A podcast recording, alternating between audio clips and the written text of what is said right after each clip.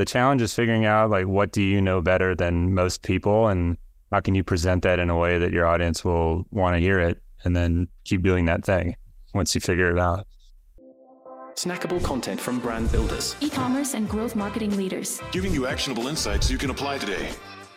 Bite sized podcast with Daniel James. So, for anybody who's been listening to Bite Size for some time, creative being the variable is a statement largely agreed upon by myself and most of my guests, whether that's a brand founder or a marketer. And let's break down what effective marketing is it's images, videos, copy, structured in a way to drive an action. To develop a creative that drives action, you have to understand creative performance and use that as a feedback loop into your creative strategy, your media buying, your creative optimization teams. At Fly Performance, we use Motion. So, Motion is a creative reporting platform that visualizes creative performance and uses really easy to understand metrics that are mapped to the consumer funnel. So, from thumb stop ratio to ROAS, making it so easy to understand not just performance, but where you need to optimize. Not only that, it's a huge time saver. We estimated that since using Motion across the agency, we've saved our teams two days a week from manual data pulls allowing them to test and analyze creative far more efficiently and get winning creatives and really help drive performance. Creative is the variable. Welcome back to Bite Size. We're in season two now, so thank you to everybody who's listened and subscribed and shared and commented so far. Uh, really appreciate the support. It's increasing my anticipation of what's possible with the with the podcast, uh, down to all the positive feedback. So, I uh, just want to say a quick thank you before we dive in. And I'm really excited today. It's it's a, it's change of pace from brand owners and growth marketers. We have Robert Freund on on Bite Size today, who has become somewhat famous, if I may say so, in the world of e-commerce and social media advertising as being the guy who understands the litigation and the policies and the rules behind what you can and can't do on these platforms. So, uh, Robert, welcome to the podcast. Uh, for anyone who doesn't know you, um, Give us a bit of background about you. Tell me your five minute career story, kind of where you started and, and what you're currently doing. Sure. I'm an advertising and e commerce attorney based here in LA. I've been practicing, I think this is my 11th year. For the first almost seven years of my career, I started at a big law firm called Greenberg Traurig, also here in LA. And I was doing commercial litigation. And most of the cases I was involved with were defending brands and other businesses from false advertising claims that were brought as class actions. And so that was my exposure to the world of advertising litigation and compliance and regulation and so forth. In 2019, I left left to start my own practice with the goal of getting away from litigation and moving more towards helping brands and agencies and individual creators avoid those sorts of cases I was involved in in the first place. And and I do that through auditing marketing materials, making sure contracts are appropriately protecting the client, things of that nature, and hopefully help clients keep their money rather than spend them on uh, attorney's fees for litigation and things like that. Amazing. And like I said, you're somewhat known as the guy, right? On social media. You've built up a bit of a personal brand. Obviously, you you understand the world of marketing and advertising. So has that been like a really conscious decision to establish yourself as like a thought leader and, and kind of authority in that space through building your your personal brand by putting out, you know, what is really valuable and often unknown information right on your on your social platforms. It's sort of evolved over time. When i when i started my practice it's not like i had a, a book of business to bring over from that big firm because it's it's very hard to do as an associate because the sorts of clients you serve at firms like that are huge corporations and it's it's rare to have the kind of connection like that. So i knew that i needed to market myself somehow uh, I didn't know exactly how to do it, but someone at at an event that I was at when I first started my practice sometime in 2019 asked me about what I did. I explained my advertising focus, and he asked to see my social media pages. And at the time, my Instagram was just like a placeholder. There was no content on it at all. And he said, "Well, look, if you're if you're in this area, you need to have a better presence than that. Check out this guy, this CPA. His name's Tyler McBroom. He's got close to a million followers now, I think. And this guy I was chatting with was like, Tyler creates one minute videos of common questions that come up for tax planning for businesses and stuff like that. And so initially, I was just sort of modeling what I was putting out there on Tyler McBroom's model, like one minute, quick. Here's something I see a lot. Here's the issue. Here's how you can avoid it. And that started, that was helpful in growing my Instagram presence. From then, I started adding in summaries of interesting news that's relevant to what I talk about, like this brand got sued or this celebrity is in trouble for this thing, and try to leave some sort of lesson at the end, like, hey, to avoid this, or here's how they could have avoided it. So I think through the mix of educational and also somewhat entertaining content, that's that's been what works for me um, on Instagram and Twitter. And it's like I think with any personal brand growing, it's a combination of being consistent about putting stuff out there and then also a, a, little bit of luck. You know one or two big accounts that's in your area that you're trying to reach if they start resharing your stuff you can get sort of a snowball effect from there. And that's what happened for me and what thankfully continues to happen. So there's like a critical mass after which you just you're established. No i'm I, i'm all about building personal brands it's these days if you know if you've got information to share like it's so I say easy. It's not easy to create the content. It's difficult in some ways, but like the distribution opportunity, right, through all these different social channels is like it's it's wild that that's available to people for free. Yeah, it, the challenge is standing out, but the there's almost no barrier to entry, and I don't I don't spend any money on marketing, which is nice. I can spend that budget on other things, and yeah, the challenge is figuring out like what do you know better than most people, and how can you present that in a way that your audience will want to hear it and then keep doing that thing once you figure it out? Yeah, for sure. Question I really want to know is just how common is litigation in the world of advertising and marketing? Uh, it's incredibly common. I mean, on a daily basis, I don't know the numbers because I, I don't have access to like every state court's docket. But to get a sense of the activity and, and part of my content strategy, is I have these alerts set up through research platforms that will notify me anytime a lawsuit's been filed in a certain jurisdiction with a certain like keyword. So subscription or false advertising or something like that. And I get these digests coming in all day. And so, I mean, it's just constant. And if you're in business long enough, litigation is just a fact of life sooner or later, someone, maybe not an advertising claim, but somebody is going to cause a dispute and at least threaten to sue you at some point. So, but especially in advertising, you know, class actions over false advertising, particularly in states like California and New York, uh, the plaintiffs' lawyers recognize there's huge money making opportunity. Even if you settle a lot of cases for a little bit of money, you can you can make a good living doing that. And the the more success they get, the more they want to keep doing it. So it's a long way of saying answer your question. Like litigation is just a constant machine, and even though cases might not always make the headlines, they're always ongoing. And that's just the ones we know about. Like we have no way of knowing how many things settle privately before the lawsuit's even filed. So it's it, it's a certainly something to, to be aware of. And it's a mistake to think that you're too small or not prevalent or prominent enough to find yourself on the receiving end of something. Yeah.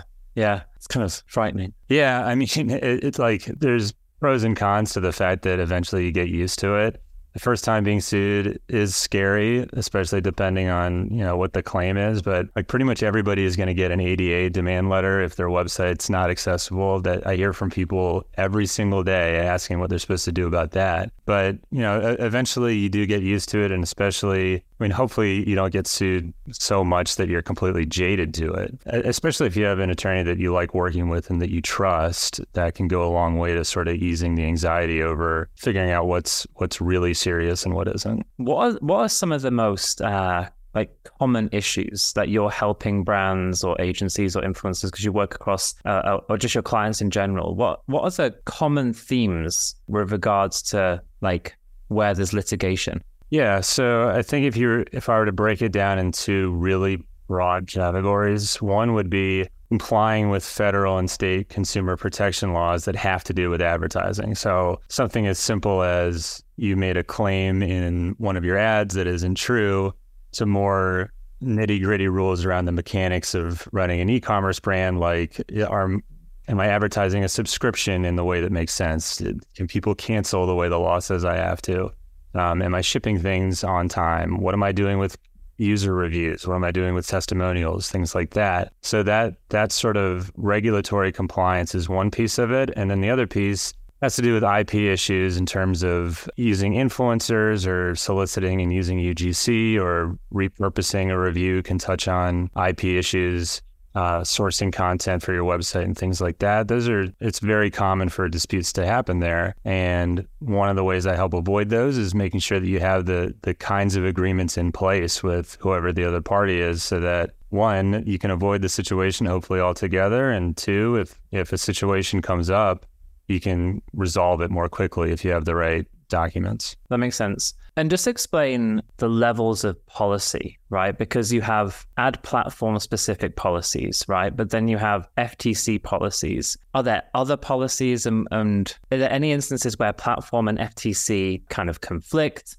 Like, what's the hierarchy? Because you know, it's one thing abiding by the policies; it's nothing knowing them, right? That's that's half the challenge. Yeah, and that's sort of how I think about what I do broadly. Is like, in order to assess what kind of ri- assess what kind of risk you're comfortable with as a business, you need to know what the risk is first, and then you can decide if it's something that you're worth taking, a risk that's worth taking or not. But to your question, it's not like there's an exact hierarchy, but you have policies, whether it's a platform policy or maybe your payment processor has their own set of rules for certain things. Those don't have the force of law. It's not like the government can come after you or, or something, or, or, a private consumer, usually, if you're violating some platform.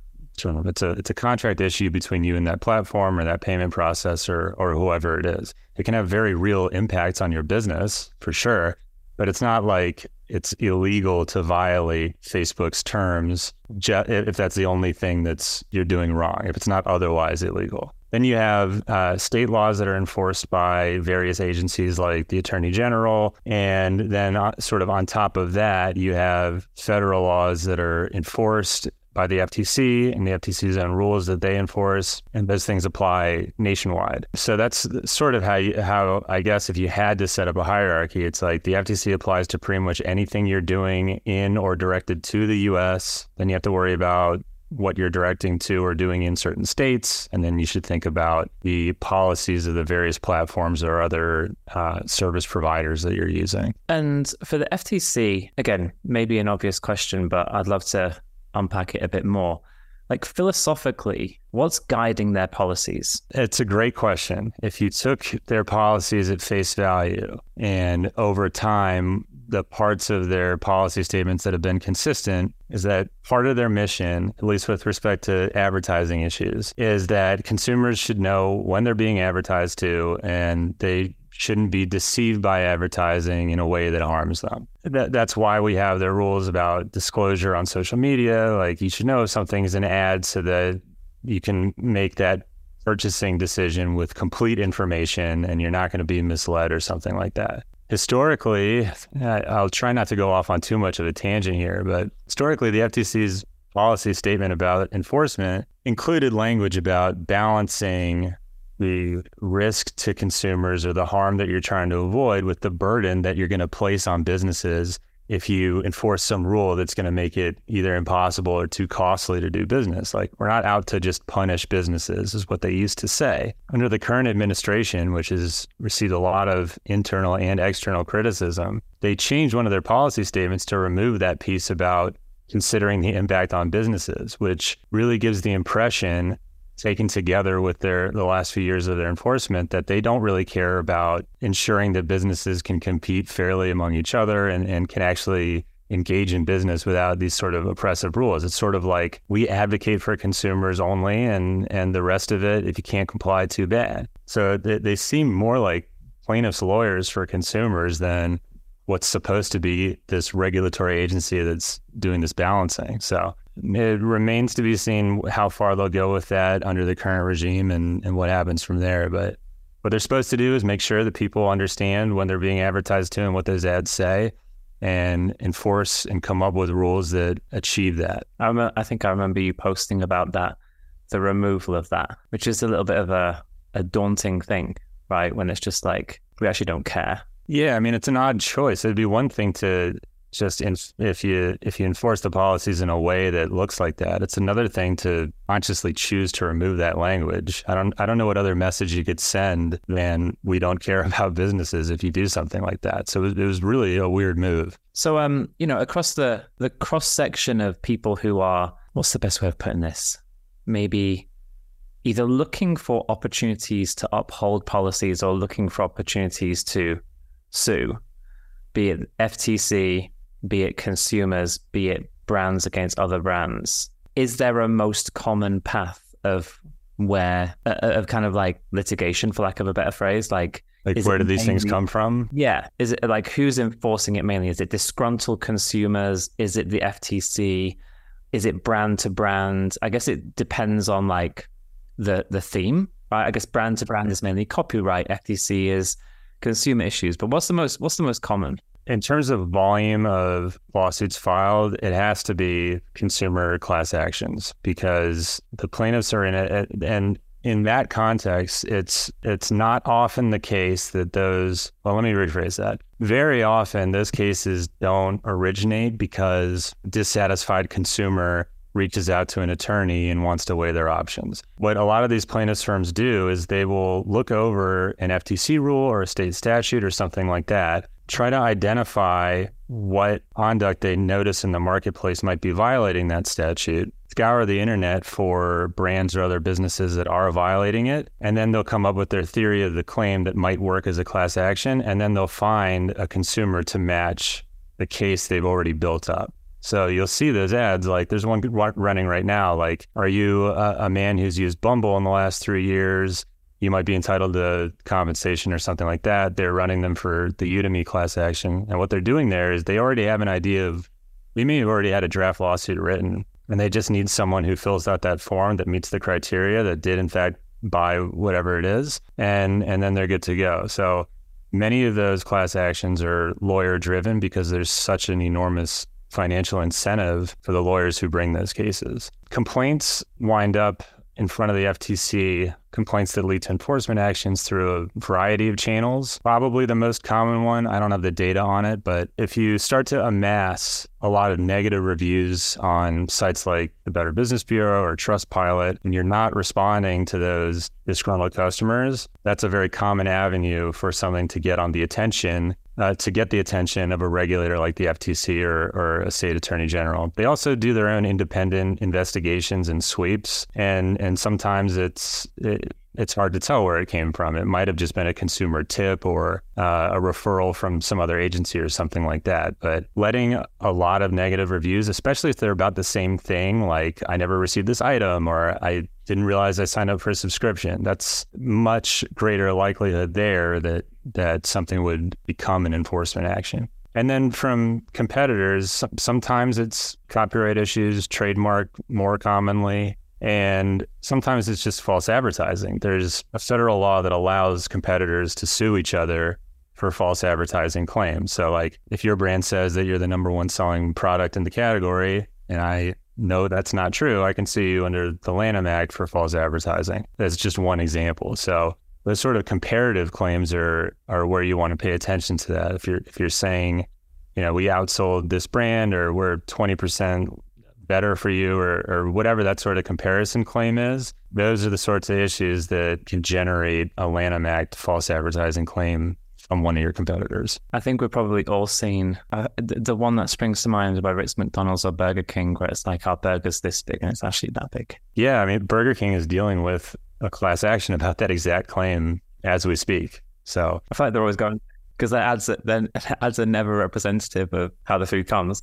It's it's similar to that Taco Bell one that I tweeted about that a bunch of people saw. Yeah, I saw that one as well. Cool. This is it's, it's super helpful. I, I think, and maybe there's no easy answer for this, and maybe it's actually just following people like you and having a really good attorney, right? But probably for any brand listening to this, right? You you don't I don't know. Most people aren't trying to break policy. Most people are trying to run really good businesses. So I, I think the I, I don't think there's generally ill intent or like a real serious desire to break boundaries, right? Because people are generally aware of probably like just what's right and wrong.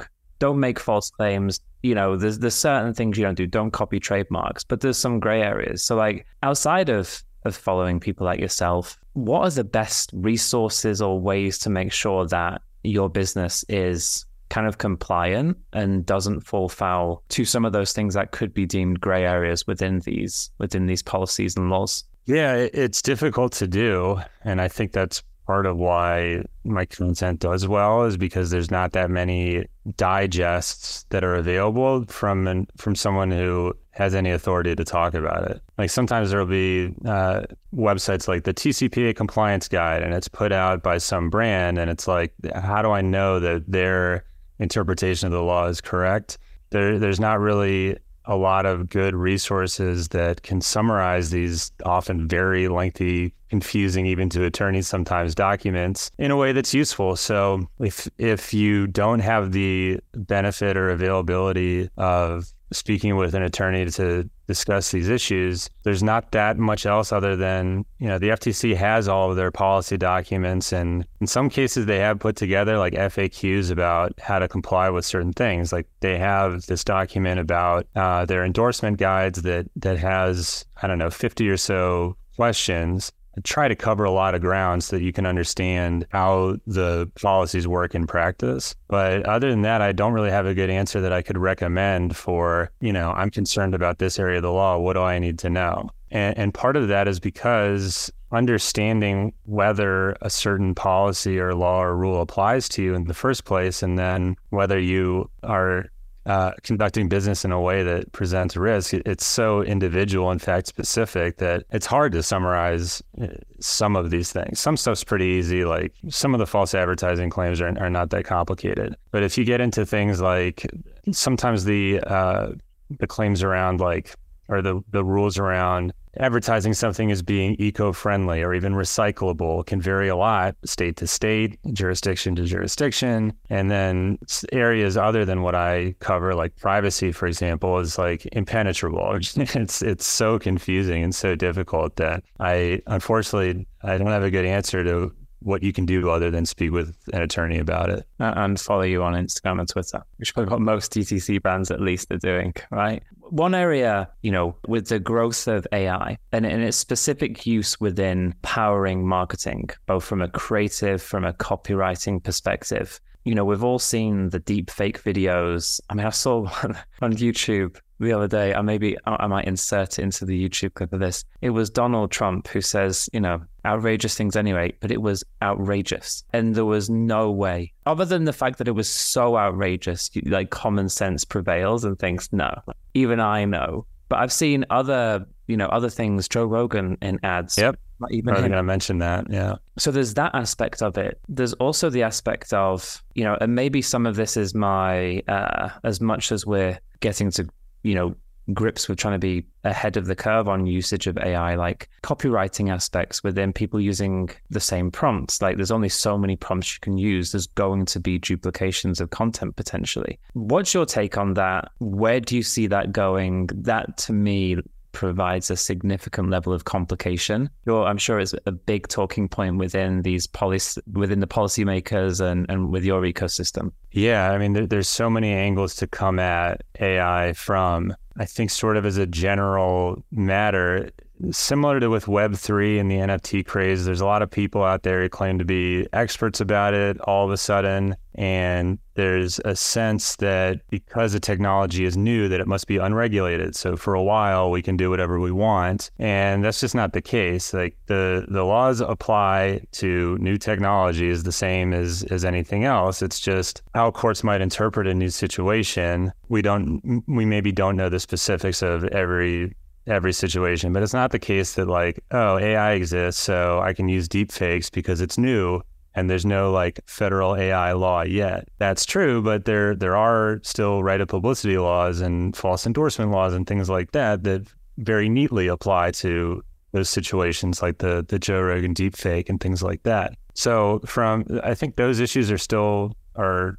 pretty clear cut in terms of publicity and endorsement and and things like that what's up in the air or, or is working its way through the courts and the bodies that make the rules about it are things like who owns the output these machine learning programs. And what happens to the content that you're sourcing to, to train these machines on and things like that or there, there's not a lot of clarity there yet. We're getting there though. And in terms of what, what do policymakers say about AI generally, we, we've had a few statements from the FTC talking about they're concerned about businesses misrepresenting what AI can do. So if you say that, oh, you know, we uh, our agency has this content creation that it uses AI to generate results, like you need to be pretty clear understand internally how much you're actually using AI, how much it's involved in generating those results, if the results are any better than not using AI, depending on how you're marketing it, and things like that. So don't like misrepresent what your tech can do or the results that it can deliver. And then there's a concern about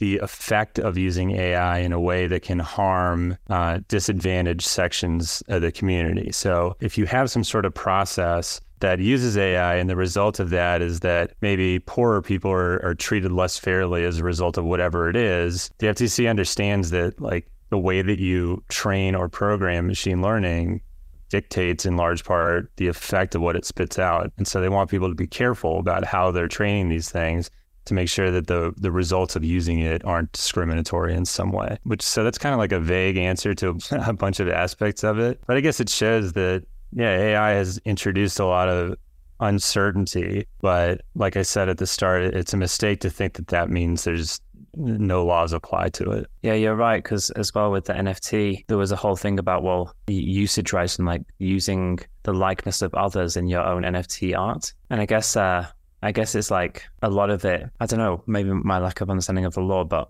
really, that I mean, that Joe Rogan one is like, that's on Joe Rogan, right? To see that and think, no, no, no, no, no. I'm going to come after that brand and either cease and desist them or sue them for using my likeness. Or if he's smarter, maybe get a rev share of of the revenue if it performs. Yeah. So in, in, terms of the publicity rights issue, it is it's it's on him to decide whether he wanted to take some sort of action. The the video I'm thinking of was trying to advertise a brand that directly competes with Joe Rogan's nootropic line. So I, I, doubt he'd be very interested in like any sort of cooperation. But to enforce that particular right, that's on him. But th- it's possible that a consumer, a reasonable consumer, saw that ad and thought, "Wow, if Joe Rogan endorses this, and Andrew Huberman was also in the video, then." That endorsement matters to me. I wouldn't have bought this product if I knew the truth that this was fake. And so I have a false advertising claim because I was deceived by this. So you could imagine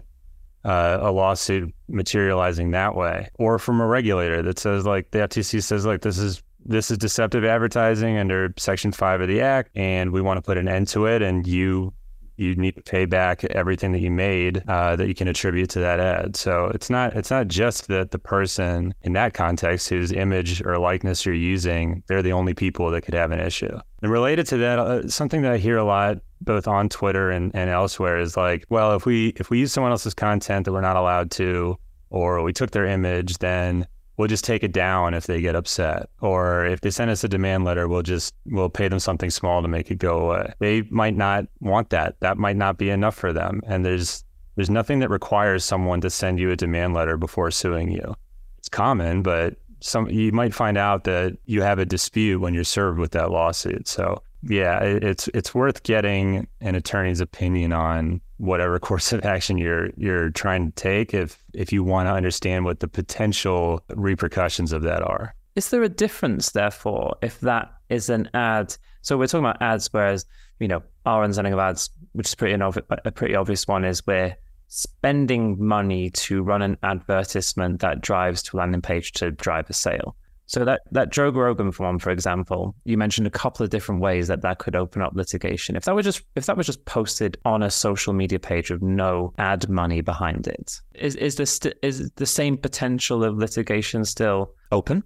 Yeah, if, if it's just, let's say it's that brand that created that video and they just sort of organically post it on their TikTok or their Instagram, that's still advertising as far as the law is concerned. It doesn't matter if dollars were spent behind it. It doesn't matter if you put the sponsor tag on it or buy media for it or whatever. Any sort of content that promotes a product or a brand is advertising, period. So it's uh, that's another common misunderstanding is like this is a little bit different context but i'll see brands will get tagged in something on instagram for example and then they'll repost whatever that content is, assuming like, hey, we're this isn't an ad, we're just reposting it, and and this person already tagged us, so we have the right to do that, and that that is not the case, and you're opening yourself up to copyright and potentially publicity rights lawsuits doing that, and those are filed every single day. Yeah, that's most brands do that, and and tagged content posted into stories. So what you're saying is, if I post a story with a product and they repost me on their IG story, I could potentially sue them for using my content without prior permission or compensation. Potentially, yeah, unless you have some sort of agreement with the brand where you authorize them to use it in the way that they're doing, then yes, you would potentially have claims against that brand, and that's that's how that plays out. Interesting. What's one thing that you know that you're surprised more people don't know when it comes regulations with advertising and, and, marketing. Yeah, now, now that I just mentioned that last piece, I realized that was going to be my answer. Just a misunderstanding of what you can do with content that exists online. Some uh, I hear from some people that they assume that if content is posted on a public social media page, then it's in the public domain and it can just be used. But public domain is a term that has a really specific meaning in the context of copyright, and it doesn't mean information that's accessible. So, in, in the absence of some kind of agreement with whoever created the content or media that you're using in any way promoting your brand, you need to be careful about clearing the rights to that. Tagging doesn't confer any rights um, using a hashtag doesn't confer any rights like that. So th- that uh, a lot of brands are surprised to learn that. Yeah, I think I think most will be. It, it's inferred rights, isn't it? If I'm going to tag, yeah, it seems like there's this implication that uh, by doing this, uh, uh, this person should be okay. They love the brand, wouldn't they love to be featured? Um, but that's just not the case, especially if well, not especially, but I mean, one of the reasons could be that person who posted that content, like more than just their it depends on the context but if i'm a photographer and part of my business is doing e-commerce or, or commercial photography maybe i will post something and tag the brand as like an example of what i could do hoping that they'll reach out and and then want to negotiate something with me. And then I, I really will have not just like uh, what you might think of as a frivolous claim, like a gotcha copyright thing. But yeah, this is hurting my brand, and and I am losing out on potential revenue that I would where I would otherwise license this content. So yeah, it, it's certainly a trap that a lot of brands fall into and don't realize until they contact me or someone like me with, hey, I got served with this lawsuit. What do I do? What's the most outrageous lawsuit you've seen or, or been a part of? Yeah, I was trying to think of an answer to both of those in the advertising context, one of my favorite all time ridiculous lawsuits, someone had sued, I can't remember if it's Kellogg's or, or Post or General Mills or whoever makes Captain Crunch, but Captain Crunch had, uh, maybe they still do, Crunch Berries, Captain Crunch flavor. And this person sued alleging that they, they didn't realize that there was no fruit in Crunch Berries. If they had known that, then they wouldn't have bought it. And that was one of the rare cases where the, the judge dismissed the case. I think even even earlier than than most of these sorts of claims are dismissed. And there's like a line from the court that says like the court is not aware of any fruit called a crunchberry that naturally grows anywhere in the world, and so that case dismissed. It's like a classic example of a frivolous case. One that I worked on. I mean, there there's so many that are when people don't have lawyers and they file lawsuits, you can expect a lot of absurd claims.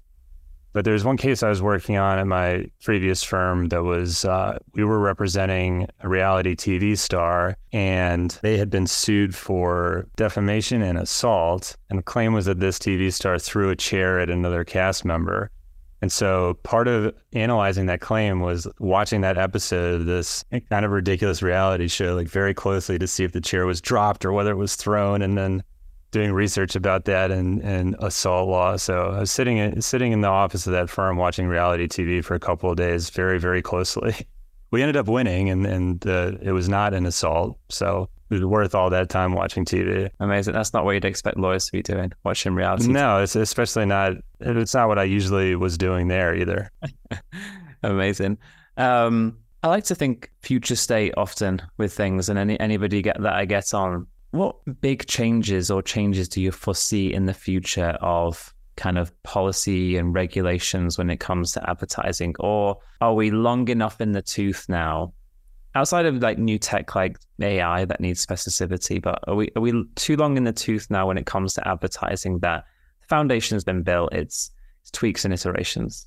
It's hard to say. We have sort of a, a, preview of coming attractions from from the FTC in the states that from the FTC's as an example, they periodically will announce new rulemaking. They say, here's, we want to make a rule so that we have better or harsher penalties and better enforcement tools for a specific, for a particular section of conduct. So right now they're proposing more rulemaking around using customer reviews. Um, and that inc- includes things like uh, buying fake reviews, not disclosing payment for reviews, suppressing negative reviews, uh, things of that nature. So we know that that is going to continue to be a priority. And I wouldn't be surprised if other states follow suit on that. Privacy is still huge, and there, there's constantly new, either entirely new laws or revisions to existing ones coming out, especially with respect to children's privacy. And that seems to be the biggest push right now across the states is uh, addressing advertising to children and how children interact with social media and what they do online from both privacy advertising to them, what kind of content they're permitted to view and things like that. So I would say that's probably the, the biggest trend we'll continue to see is attention to advertising to children and those issues. Which is not not a bad thing, not a bad place to focus efforts. No, uh, the the trouble is ensuring that or, or trying to ensure that the laws we write don't accidentally do the opposite of what they're intended to do. So like some of these privacy laws that are supposed to protect children actually require giving up more personal information than beforehand. And they that's bad for children, it's bad for all users of the internet. It's very hard for businesses of all sides to all sizes to comply with. So certainly a noble goal, but it, it I wish the legislatures would be more careful about how they draft these things so that they're achieving that uh, goal without actually making it worse. Yeah, yeah, makes sense. Maybe you should help them write the policies. There's often a sense of being out of touch with policymakers versus the day to day, right? The actual usage of these platforms. That's true. And, and, it's at the legislature level. And then also the judges that we're asking to uh, be up to speed on all this technology and, and understand what a reasonable consumer using TikTok might expect. It's it might not be every judge has that, that kind of experience to make that call. But I don't think I'm I'm the right guy to help write policy. There are there's some scholars and legal professors that pay very close attention to this stuff, especially the privacy things I spoke about. There's a professor named Eric Goldman who's got an excellent blog that I'd recommend to everybody who's really on top of all that. I agree with all of his takes that I've read about these, these proposed drafts and how they're going about writing these laws and things like that. If I had to pick somebody to write the statutes, I'd pick him. Okay, nice. I'll, I'll link it out in the in the newsletter as well. I'll find it. Um, Robert, I've learned a lot, and someone who's been in the advertising marketing space since 2004. You know, I think like you have a you have a general sense as to overarching policies, but they're often guided by platform policies right? Because that's the world you're operating in, and they're a bit more accessible. So I think I love and learn a lot from following you on social media. And I've learned a lot today, even kind of like piquing my interest. It's like, oh, I didn't quite know that point, or there's a sub point to the main point. So, you know, as of anything, especially something as complex as this, there's no single page you can go to and learn everything. So I think it's like using common sense oftentimes. But if in doubt, get an attorney and and follow follow you on social media.